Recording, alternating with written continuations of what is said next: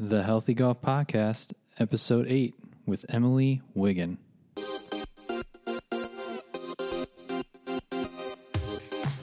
Welcome to the Healthy Golf Podcast, a podcast designed to help you transform your golf game and your life. Join your host, Dr. Joe O, as he chats with experts on all things golf performance to keep you feeling great and playing your best on and off the course.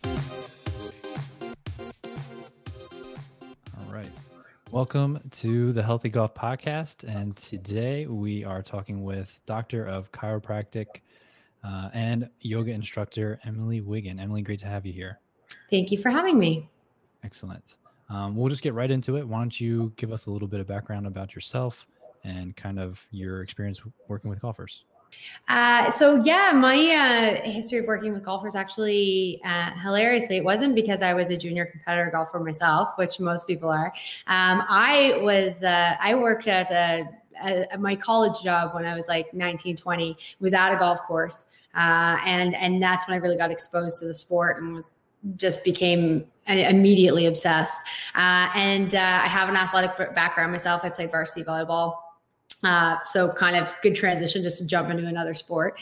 Um, but uh, when I went into chiropractic school eventually, um, I was basically a biomechanics nerd. Loved the physics of the human body um, as it pertains to any sport and development and trying to better better that that athlete's p- potential um, from that standpoint. Um, but golf was always my favorite, and, and, then that's what it was drawn to. So um, it was a very natural transition to graduate uh, from chiropractic school. 2013, uh, and I went and I took my Titleist Performance uh, certification um, in uh, Carlsbad, uh, California, in 2014, um, and that was kind of the start of it. Um, basically from there, I was I was the first. I'm on the east coast of Canada, so I was the first person in, in my province, which I guess would be like same as your guys' states, uh, in my province to be a T- TPI certified. Um, so it was a really like great time for me to jump in. So I uh, I connected with the technical director of the the Nova Scotia Golf Association, uh, who uh, who then subsequently brought me on uh, with the, the junior provincial team, and I've been working with them since. But also working with a lot of uh, you know anyone from the the weekend golfer to the conditional tour status uh, Canadian golfer, uh, just huge range of, of, of, golfers. But just I love all things uh, golf, fitness, and wellness.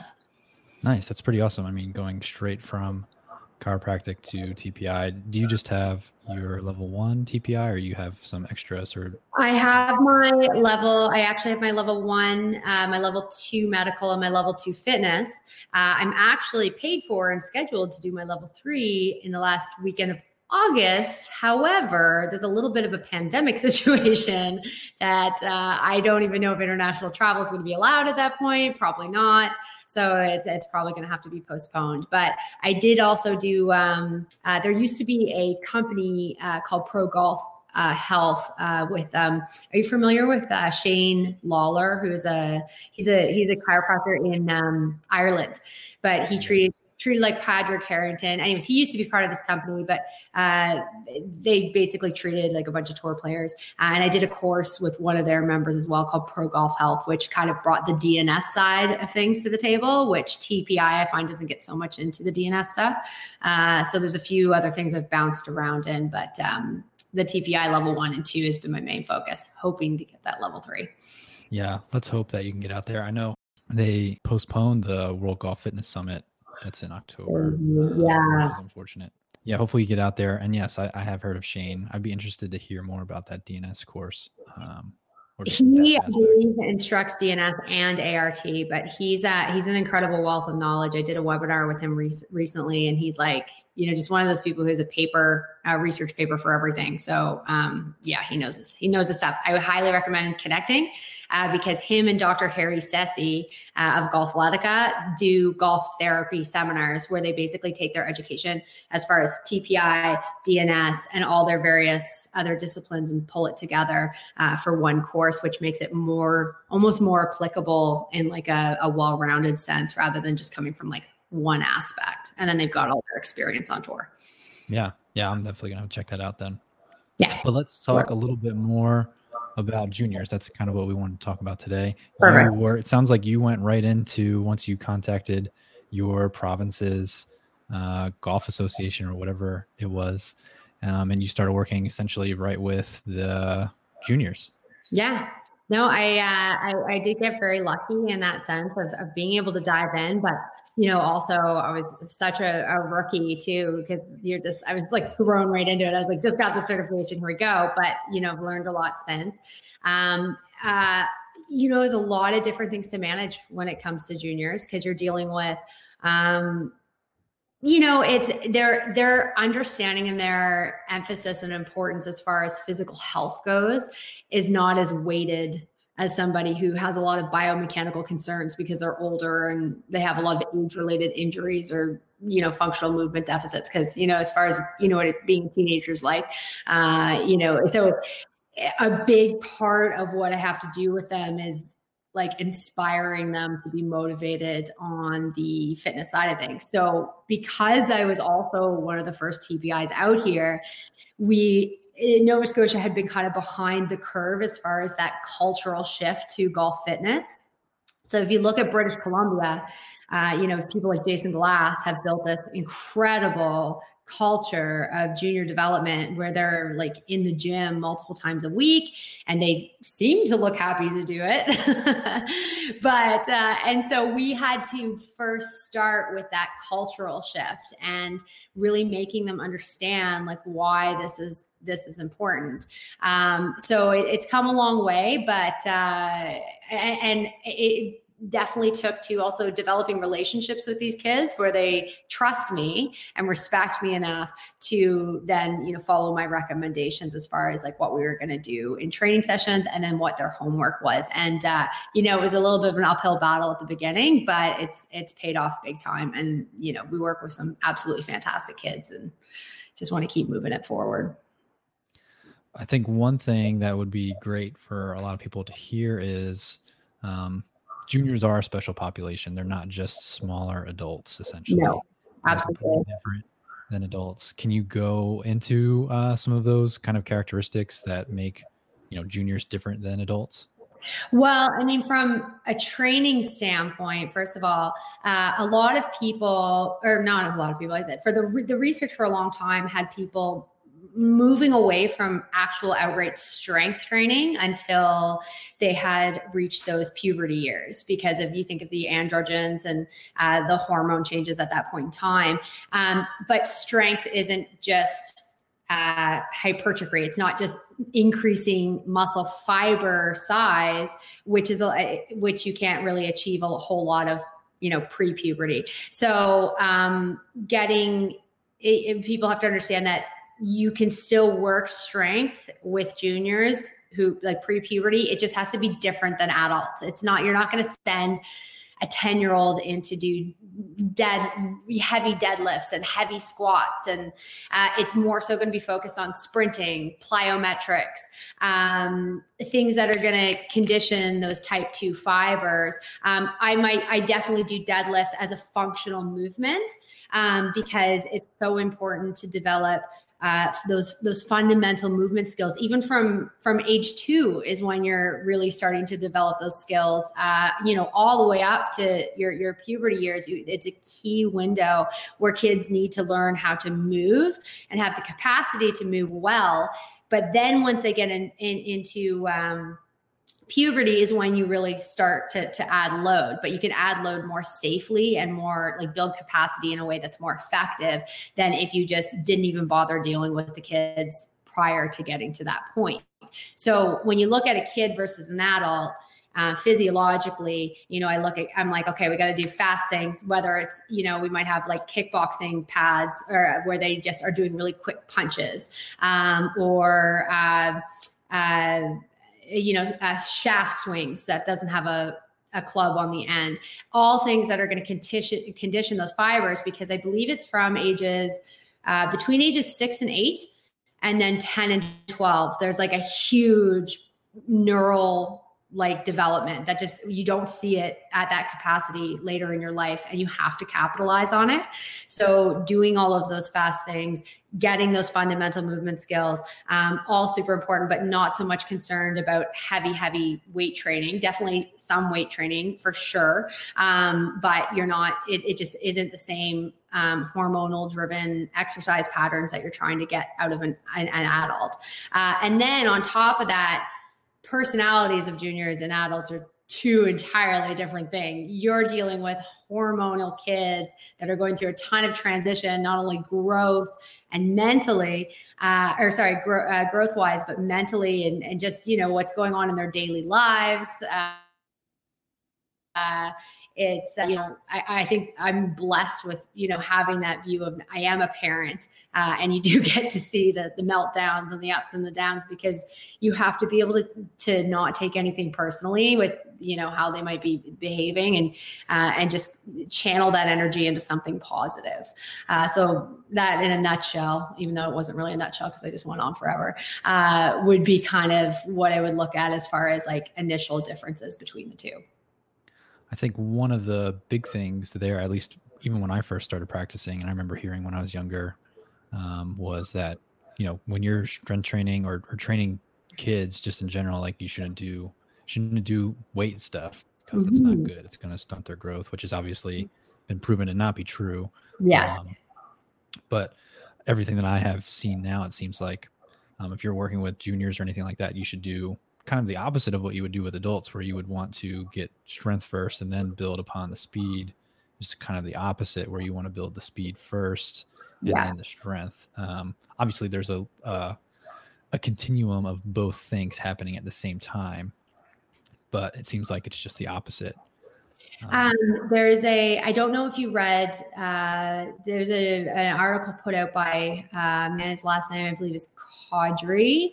Um, so there was for years and years and years, we went by the uh, the long term athletic developmental model as far as um, how we train athletes. But the problem with it initially was it trained them according to chronological age, which we know kids have a, a, different biological age and they have their spurts at different times. So then they modified that model to have uh, to incorporate peak weight velocity and peak height velocity to make it a little bit more uh, focused around those biological changes. Um, but what's cool about this article um, I'll, I'll send it to you. Um, is they basically developed their own model uh, called the Youth Physical Development uh, Model, and it takes into account um, uh, individualization, like not even like so much more individualization when dealing with athletes as far as like monitoring weight and height over a six month period.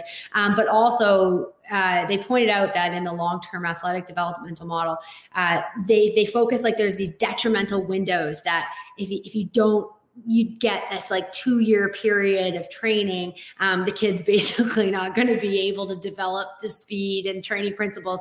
But they they said you know there's still this capacity over their entire childhood entire childhood rather than these these peak years. Yes there's peak years that are more they're going to have an increased sensitivity to needing that type of tra- training but really they can get agility speed um, and, and even strength uh, through their entire childhood um, so it, it, does open up the door a little bit to make it a little bit less stringent. Um, and it's more based on evidence like based research rather than like empirical theoretical studies.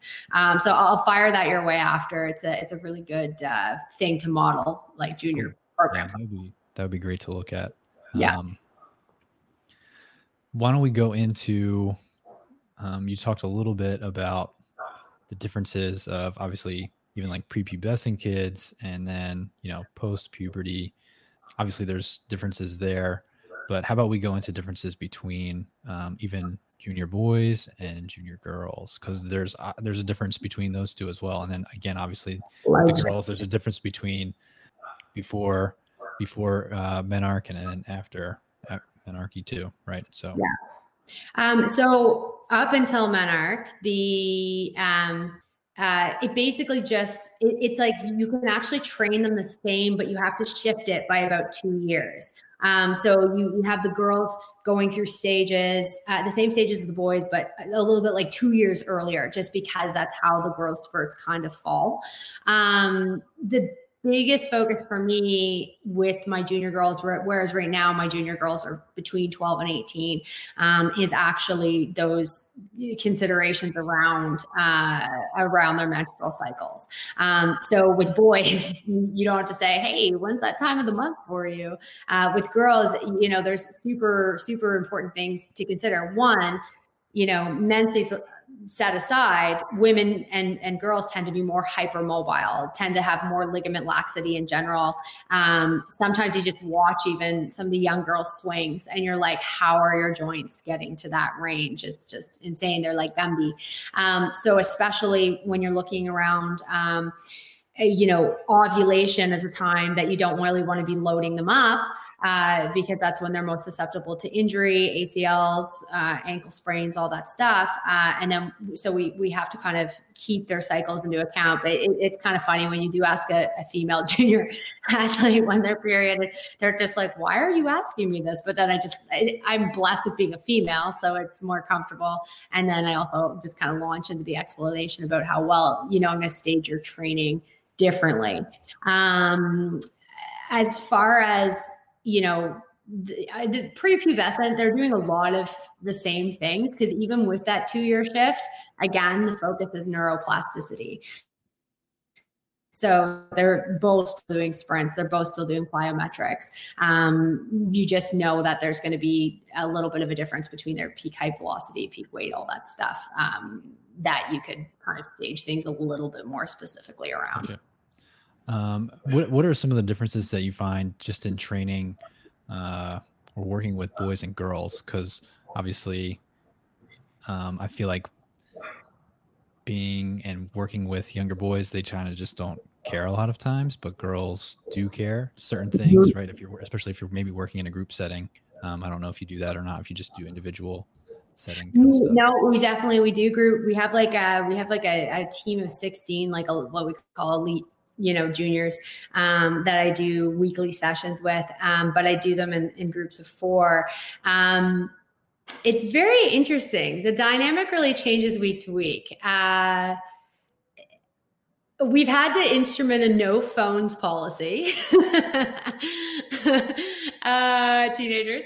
And um, it, it, it really depends. So i have noticed that the kids, regardless of if they're a boy or a girl, if they are involved in other high level athletics, hockey, soccer, we have a lot of multi sport athletes, uh, they are the ones who hunker down the best and do exactly what is asked of them, don't have to ask twice, and just bear down and, and do it.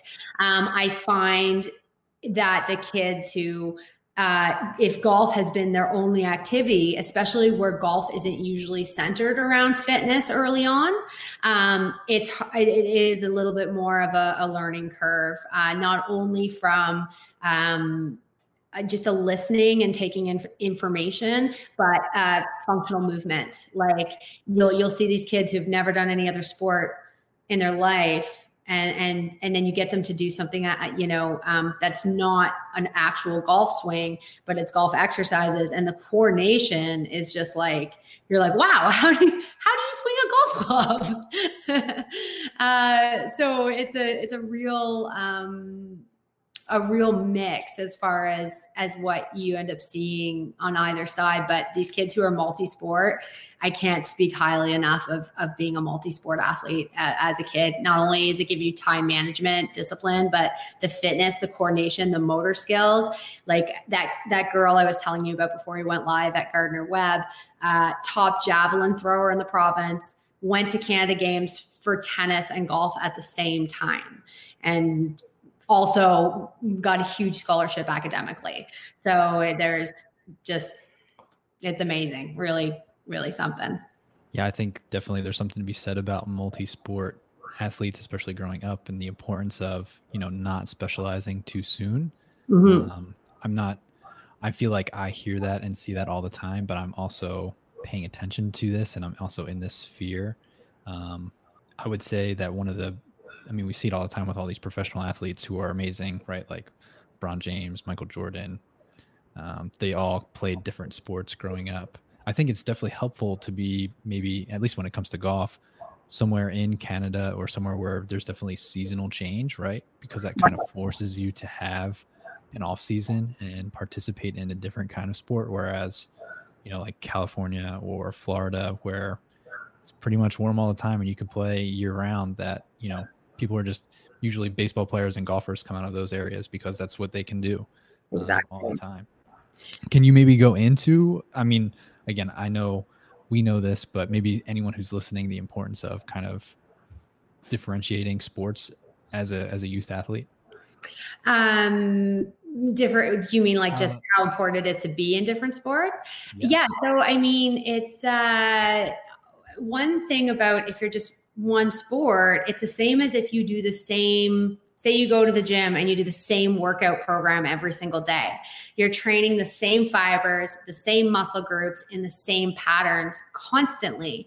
Um, but even if you're a rotational athlete, so like um, the one I was referring to, the javelin and the tennis, even though she's rotational, she's still doing it in different planes of motion. Uh, and then also like the, you know, the tennis would give her some rotation in the opposite direction as well. Um, so I, I think it's just the fact that the more planes of motion that you can train, um, the more, you know, functional you're making your body overall and and in the sense of also being very resistant to injury. Um, because we get you know where i see the kids who have you know way too much side bend and they're hypermobile and blah blah blah like in golf they don't tend to be the ones who have been in a whole bunch of other sports that would you know um, have different aspects of training their core and their stability. Uh, it's it's very it's like one dimensional. Um, you know there it, it, it the science is ever evolving on that front so it'll be interesting to see kind of where it goes over time. Like I totally recognize that once you hit, you know, age 15, people have to become very sport specific. But, you know, you look at Jordan Spieth, who is an exceptional baseball player and uh basketball player. I know he hasn't didn't have a great season last year, but uh, you know what I mean? Like there, there there is something to be said for just, I mean, do have we heard of him being injured? It just I think from even just longevity of career, not even just a skill set. Uh, I think that you're you're opening yourself up to a lot of um, uh, really unique possibilities just by by being able to be strong and stable from doing so many different things. Perfect. I don't think I could have said it better. Yeah, I was like, I hope I'm I hope I'm doing this okay.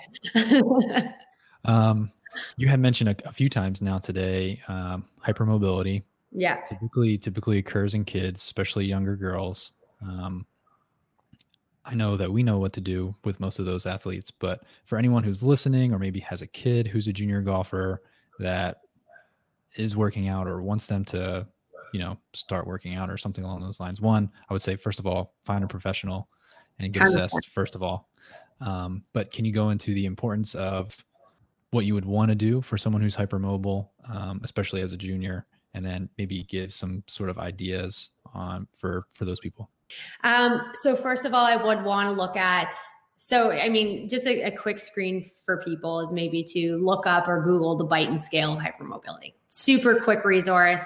Anybody could do it. Like your average Joe could just figure out how to how to do it. It's basically some joint mobility testing that overall you figure out uh, you know if your your ranges are a little bit beyond what is is the norm.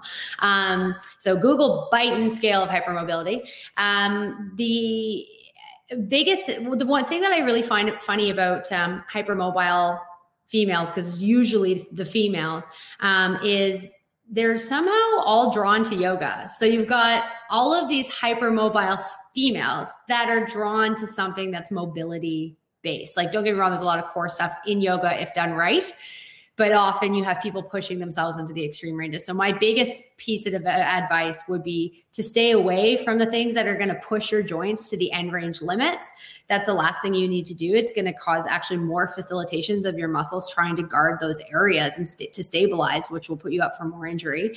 Um, but to focus just on, you know, core stability, uh, weight training, um, anything that's actually focused around like even like tightening things up. Um, so I I love to see you know my mo- mobility uh, or my hypermobile females work with a personal trainer who's eventually going to get them into like pretty solid deadlifts and pretty solid squats but in an appropriately staged program where they're doing what i call like prehab at the beginning where you're just trying to get that that general um, control of rotation whether it be uh, bird dogs or side bridges or um, dead bugs, like those kind of type exercises, um, control of their diaphragmatic breathing, like everything that would, you know, start at a very basic level and build onto that so that they can actually get into quite a good capacity for for managing load um, but stay away from the stretching endlessly and the yin yoga and the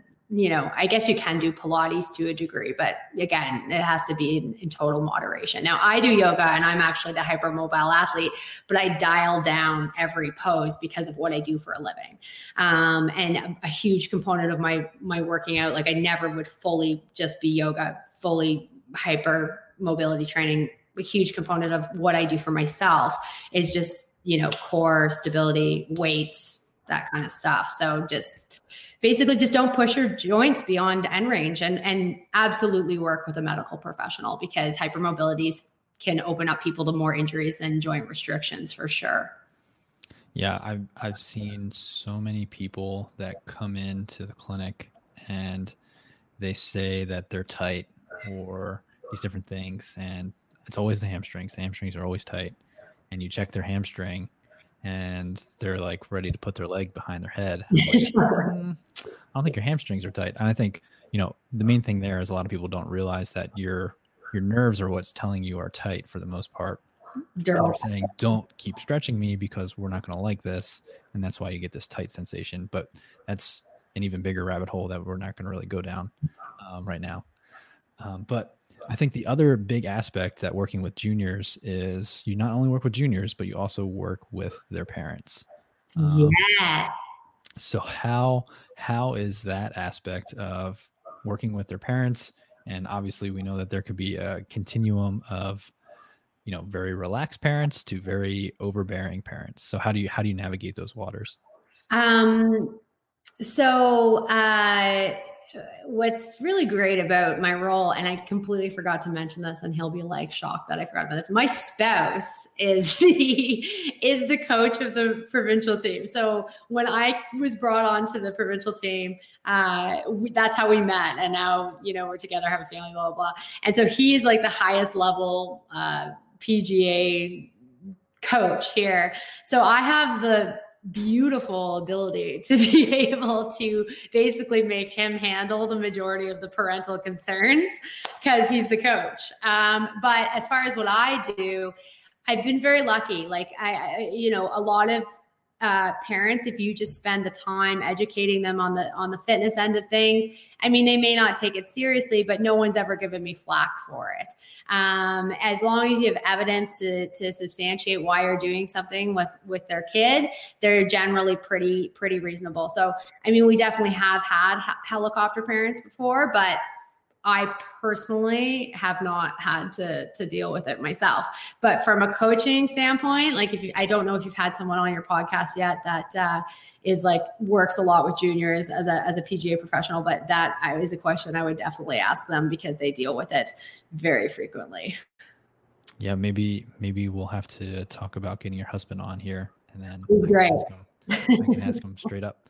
Um, but yeah, I just know that that's a big that's a big aspect, and I know at least working with kids in the clinic that it's usually not a big deal. Obviously, they want their usually when they come see me, their kids in pain.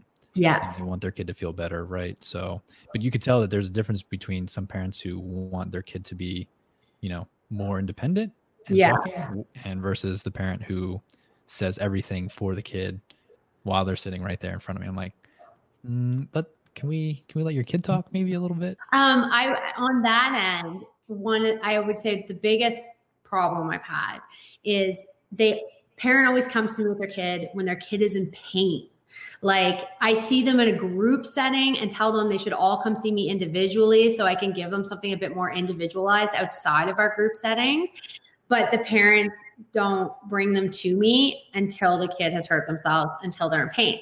Then during my educational process, I'm explaining that, you know, okay, once they're out of pain, it doesn't mean that they're functional. It just means that the inflammation has died down, that their source of pain isn't as noticeable. I need to continue working with this person to make them competent in movement, build their capacity, all that stuff.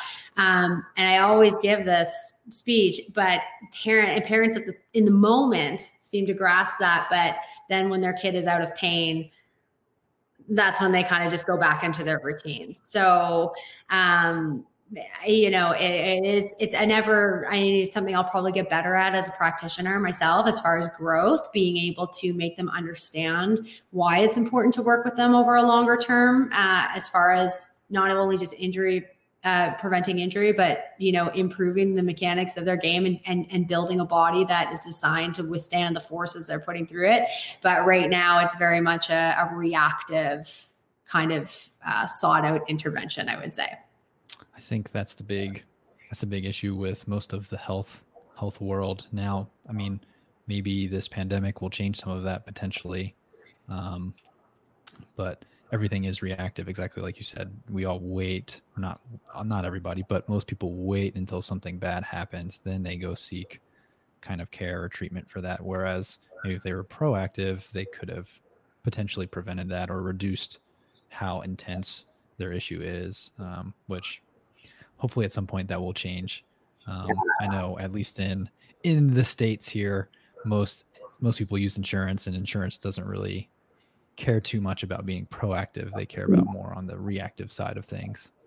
And it, you know, so it's not unique to golf and athletic performance. It's, uh, and I would say here, just even even demographically, um, the amount of money people are willing to put into a high performance program here compared to the amount of money people put into a high performance program in Ontario, uh, which is like central Canada, is, is, different. Like we're just we're just dealing with different areas, different demographics, different um, you know economics in this pro uh, in this province. But we're also one thing that's up against us we're also in a funding problem.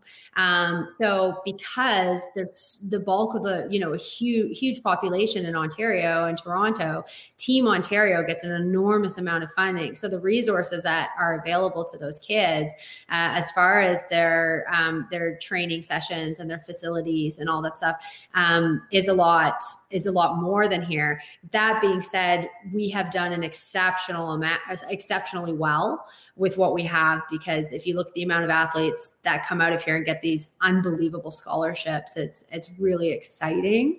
Um, so it you know it does speak to the quality of the the professionals we have around here, um, but it would be really nice to have the the funding and the resources to to take it that step further.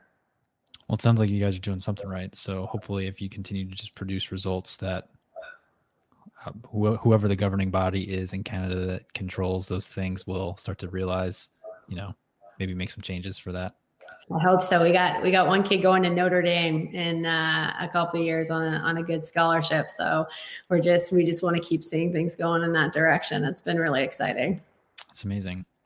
Um, why don't you go ahead and just give um, everyone just a little bit last piece of advice, whatever that may be. Um, you can put it towards juniors or whomever really. But one last piece of advice, I guess, with working with juniors, whether that's a parent, if a junior's listening to this, I don't know if juniors listen to podcasts, um, um, but or like a PGA coach or whoever.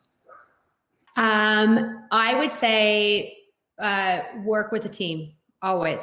Uh, we have what's called for Team Canada. They have what's referred to, maybe that's what they call their, you know, um, teams in in the U.S. But it's called an integrated support team, uh, and it's made up of fitness coaches, medical professionals, physios, chiros, uh, and then the golf pros. If you look at every golfer and what their needs are, it's basically a pie chart, and it's not going to be all golf swing and technique. There's going to be functional movement. There's going to be addressing limitations. Um, there's going to be the mental performance side. I forgot to mention that mental performance, absolutely huge.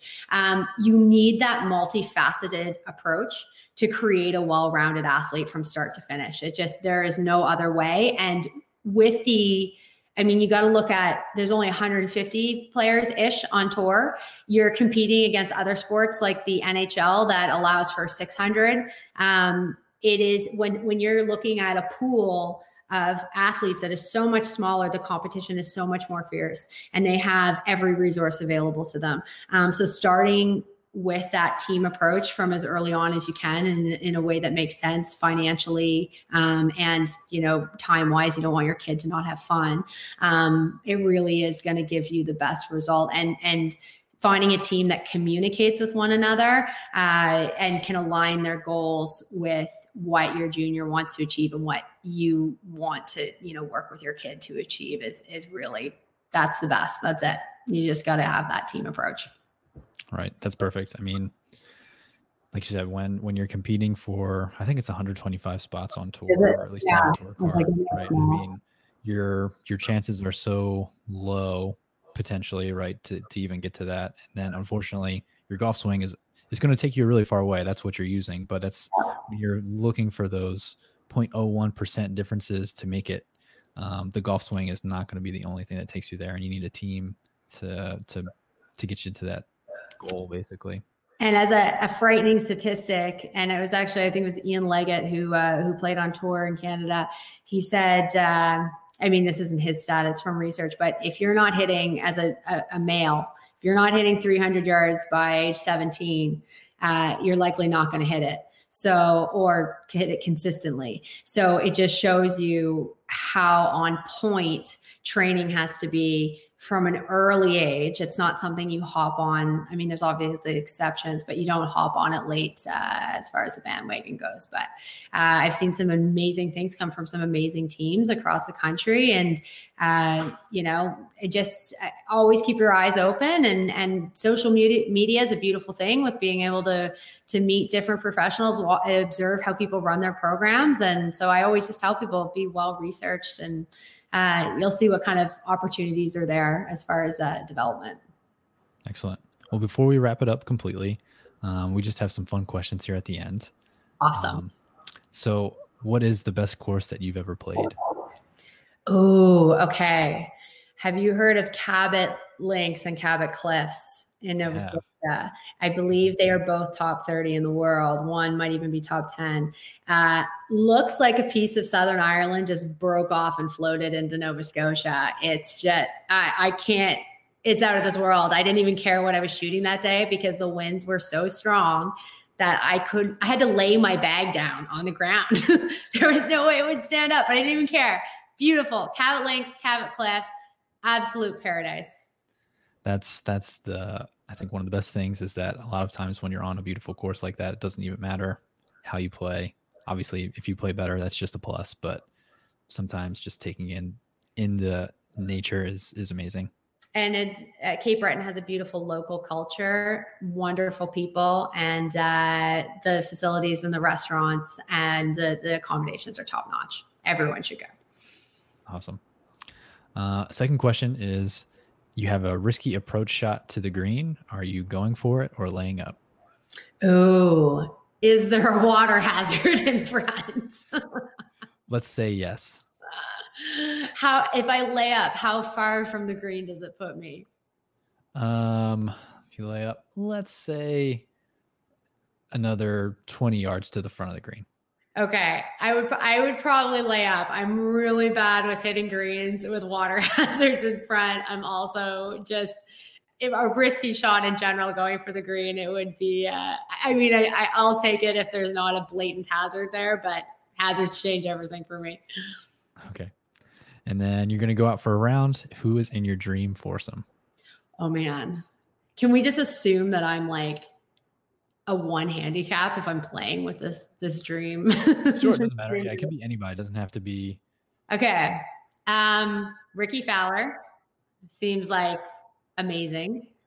Lori Kane, amazing Canadian golfer, uh, super nice human.